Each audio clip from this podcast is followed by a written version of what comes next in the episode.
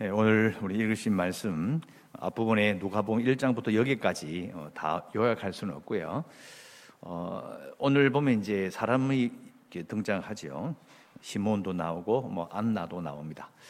어, 근데 조금 이렇게 흐름을 보면 성전과 관련된 어, 인물들이 계속 나옵니다. 처음에 어, 엘리사벳의 남편이 이제 천사의 고지를 그러니까 자기 아들을 낳게 될 것을 듣게 되는 곳도 성전입니다. 그리고 오늘도 이 시몬, 이라는 경건한 자가 어, 이제 예수님을 만나게 되는 곳도 성전이고 안나도 성전에 있고 또 월요일 본문 넘어가면 거기도 예수님께서 성전에서 나타나신 장면이 나옵니다. 하나님께서는 이 자신의 아들을 이 땅에 모르시고 고뇌 길을 알려주실 때에 성전 중심으로 알려주셨습니다. 이 사실이 정말 중요합니다. 왜 중요하냐? 그게 이제 뒤에 나오는 이렇게 많은 사람을 패하거나 흥하거나 하게 하는 그 부분의 표적과 연결되기 어, 때문입니다. 자, 요거는 이제 어, 뒤에 가면 어, 또 나오니까 이제 그것이 언급이 되고 성전이라는 것이 정말 중요하게 생각되어야 한다라는 것을 우리가 기억하면서 말씀을 봐야 하고요. 오늘 난예배 때 제목이 다른 나라라고 제가 제목을 정했는데 누가복음 1장부터 이제 여기까지 또 예수님께서 말씀하신 까지 다 읽어봐도 예수님께서 우리의 죄를 대신 지시고 우리를 구원하신다 이런 말이 없어요. 그런 말이 나오지 않습니다. 무슨 말이냐면 1장부터 2장 여기까지 잘 읽어보시면요. 세례 요한의 할 일과 예수님이 할 일을 잘 들어보면 전부 다 하나님의 나라의 회복에 있습니다. 하나님의 나라라고 생각하는 다윗의 나라의 회복에 있어요. 아주 정치적입니다. 로마 사람들이 볼 때는 이거는 정말 정치적인 말이에요. 또, 또 반역을 하는구나. 또 들고 일어나가 저 반란을 있구나. 딱 그렇게 듣기 좋은 말이에요. 하나님은 그 아들을 보내시면서 그 아들이 하, 게 될 그 다른 나라, 하나님의 나라를 어떻게 이루어가는 방식이 중요한 것이 아니라 그것은 일단 제껴놓고 백성들에게 그들이 가지고 있는 그 현실적인 그들이 겪고 있는 그 시대의 가장 큰 고통이 뭐냐? 독립인 거예요. 독립을 해야 되는 거예요. 근데 그 나라를 먼저 말씀하시는 거예요. 자, 이 부분은 이제 오늘 난 예배 때 다른 나라라는 제목으로 그 부분을 큰 그림을 다시 한번 어, 보도록 하겠습니다. 그래서 어, 사가랴도 그렇고 엘리사벳도 그렇고 마리아도 마찬가지고 안나, 시몬 천사의 대화를 통해서 세례 요한과 예수님에 대한 하나님의 고지 알려주시는 이런 일을 할 거다라는 큰 그림은 하나님 나라의 회복에 있다. 그러니까 이걸 이해하면 이 당시에 유대인들이 어, 정말 수백 년을 기다리는 다비드 왕에 대한 그 마음을 우리가 이해할 수 있고 지금 어, 이제 예수님께서 이제 율법을 따라서 태어난 아기 처음 태어난 아기를 죽게 드리는 율법을 따라서 예루살렘으로 올라오셨는데요. 25절에 보면 시몬이라는 사람이 예루살렘에 있는데 이 사람은 어렵고 경건하여 이스라엘의 위로를 기다리는 자다. 그러니까 이스라엘의 위로가 뭐냐? 독립인 거예요. 이미 예수님 오시기 전에 한 60년 전에 로마가 예루살렘 즉 이 팔레스타인 전체를 다 지배합니다. 근데 그 직전에 한 80에서 100년 사이 이제 독립된 그런 어, 나라로서의 그런 위치를 가진 적이 있어요. 그런데 그 마카비 왕조의 일을 읽어 보면요. 집안 싸움으로 망해요. 한우카 영광스럽게 난리를 쳐도 결국은 열왕기의 그 시대의 잘못을 또 반복하고 심지어는 권력 싸움을 하다 보니까 정적을 죽이기 위해서 로마의 힘을 빌어요. 로마 군대를 끌어들여서 정적을 물리친다고 한 게 이게 잘못돼 가지고요. 로마가 이걸 먹어버려요. 그리고 60년이 흐르는 거예요. 여전히 사람들은 실패한 그 나라, 다윗의 나라, 이 인간의 왕이 되는 그 나라를 계속 생각하고 있는 거예요. 결국 이스라엘 위로를 기다린다 이 말도 어, 사실은 이들은 아직까지 예수님이 어떤 분이신지 모르고 하나님 나라가 어떤지 모르기 때문에 그냥 기다리고 있는 거예요. 중요한 것은 사람이니까 잘 모를 수 있어요. 그걸 탓할 수 없습니다. 그 어떻게 그걸 다 이해하겠어요? 하나님이 아직 자신의 아들을 통해서 어떻게 하실지 아무도 모르는데. 중요한 것은 눈에 보이지 않는 곳에서 성전을 지키고 성전을 왔다 갔다 하면서 하나님의 역사를 기다리는 경건한 자의 무리들이 있었다라는 것을 알 수가 있어요. 그래서 예수님께서 이제 성전으로 오셨을 때 이제 이 시몬이 예수님을 만나게 됩니다. 아, 예수님을 만나게 되죠. 그러면서 30절에 내 눈이 주의 구원을 받습니다. 성령께서 이제 알게 되는 거, 알게 하시는 거죠. 왜냐하면 26절에 나오잖아요. 주의 그리스도를 보기 전에는 죽지 아니하리라 하는 성령의 지시를 받았다. 메시아를 본병 보고 나서야 네가 죽을 거야. 이 세상을 떠날 것이다라고 알려 주셨고 그래서 아는 거죠. 메시아구나. 그리스도가 오셨구나. 30절 내 눈이 주의 구원을 보았습니다. 31절 이는 만민 앞에 예비하신 것이고 32절 이방을 비추는 빛이요 주의 백성 이스라엘의 영광입니다. 어, 이사야 말씀 이사야 9장 말씀으로 인용해서 어, 메시아의 모습을 이렇게 말을 합니다. 그러니까 이걸 듣고 이것도 긴 이야기는 게 생략하고요. 그래서 이런 메시아의 한 역할이 이방을 비추는 빛이 된다. 이건 처음 듣는 이야기가 아니고 이미 이사야에서 한 이야기. 이사야가 했던 말 알고 있습니다. 그 자신들이 이제 이방을 비추는 빛으로서 이렇게 나가게 될 것. 처음 듣는 이야기가 아니죠. 그러니까 이 말을 이제 드디어 이루어질 때가 되었다라고 하면서 그것을 이야기해 주니까 부모가 듣고 놀랍게 여기는데 34절 말씀이 이제 문제가 됩니다. 시몬이 그들에게 축복하고 그의 어머니 마리아에게 말하 이르되 보라 이는 이스라엘 중 많은 사람을 패하거나 흥하게 하며 비방을 받는 표적이 되기 위하여 세움을 받았다. 야, 참, 기, 참 기가 차는 말을 하는 거죠. 좋은 말이 아니잖아요. 이런 말들이 결국 어떻게 되느냐? 35절 칼이 네 마음을 찌르듯 하리라. 이 네가 누구냐? 이 내가 누구냐? 마리아거든요. 그러니까 이게 1장부터 시작해서 엄연히 로마가 지배하고 60년이 지난 시대고 로마가 계속 강해지는 이 시대에 갑자기 하나님 나라를 이야기하고 정치적 독립을 이야기하고 이스라엘의 위로를 이야기하는 거예요. 그래서 가난한 자를 흥하게 하시고 부자를 맞추시고 이런 식의 이야기들이 막 나오는 거예요. 이게 결국은 로마 황제가 이제 좀 있으면 이제 아구스토가 이제 그 호적하러 보내는 그런 장면 앞, 앞, 앞에, 앞에 지나갔죠. 자, 세상의 구주는 아우구스투스예요. 로마 황제입니다. 이미 공식적으로 직함이 세상의 구주예요. 그 밑에 신의 아들 적혀 있어요. 그런데 하나님께서 천사를 통해 고지하는 바 세상의 구주가 나셨다. 그럼 뭐예요? 로마 황제를 하고 맞짱을 뜨겠다는 이야기가 되는 거예요. 이게 되게 무서운 이야기인 거죠. 이미 전쟁을 겪었던 땅에 60년, 100년도 지나지 않는 시대에 또다시 자기가 왕이다라고 태어나고 그것이 로마 황제를 정면으로 대적하는 거예요. 그전에는 하스모니안 시리아 쪽에 나라와 붙어가지고 독립을 쟁취했지만 이제는 더 큰 나라와 싸움을 해야 되는 거예요. 이건 정말 무서운 이야기를 하고 있는 거거든요. 예, 그러니까 결국은 이 하나님의 나라와 세상의 나라가 로마가 충돌하게 될 것을 예상하게 하는 겁니다. 그러니까 사람들이 패하거나 흥하거나 비방을 받는 표적이 되기 위하여 예수님께서 이제 하나님의 아들로서 부딪히게 될 그러면서 일어날 그 주변의 일들을 짐작하게 합니다.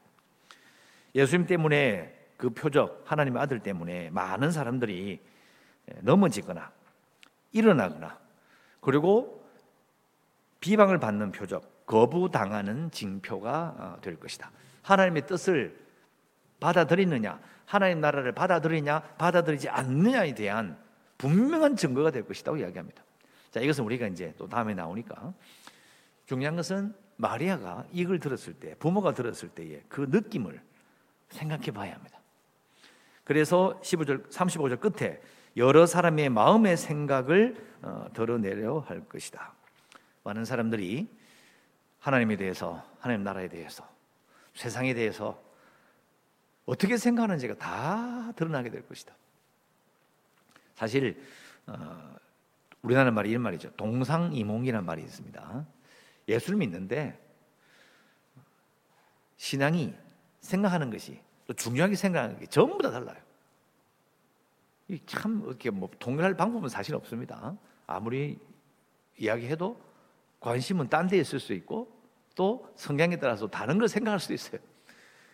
그게 이제 하나님 나라에 대한 생각, 하나님의 뜻에 대한 생각들이 그것을 어떻게 반응하는지 확 드러나는 거예요.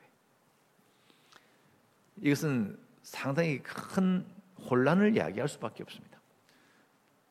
어려움을 겪게 할 수밖에 없어요. 예수님께서 오셨을 때에 그리고 예수님께서 부활하시고 난 다음에 그 다음에 일어나는 많은 역사들이 어떤지를 이제 이해할 수가 있는 겁니다. 그러면서 이제 또 36절에 또 안나라고 하는 선지자의 이름이 언급이 됩니다. 나이가 아주 많았고 또 어, 거의 평생을 과부로 살았던 그 인생을 말하는데 47절에 보면 이 사람이 성전을 떠나지 아니하고 주야로 금식하며 기도하며 섬겼고 38절 마침 이때에 나와서 하나님께 감사하고 예루살렘의 속량을 바라는 여러분 속량도 이 말도 이스라엘의 위로 예루살렘의 속량 이스라엘의 독립을 말하는 겁니다. 로마 군대를 몰아내고 그들의 왕을 다윗의 왕을 세워야 되는 거예요. 다윗 계열의 왕을 세워야 되는 거예요. 이게 철저하게 정치적인 독립에 맞춰져 있어요. 근데 그게 다 우리나라처럼 지금 뭐 그냥 정치 독립 그 정도가 아니라 정치와 종교의 동, 합천 독립을 말하는 겁니다. 모든 사람에 대하여 그에 대하여 어, 말하니라.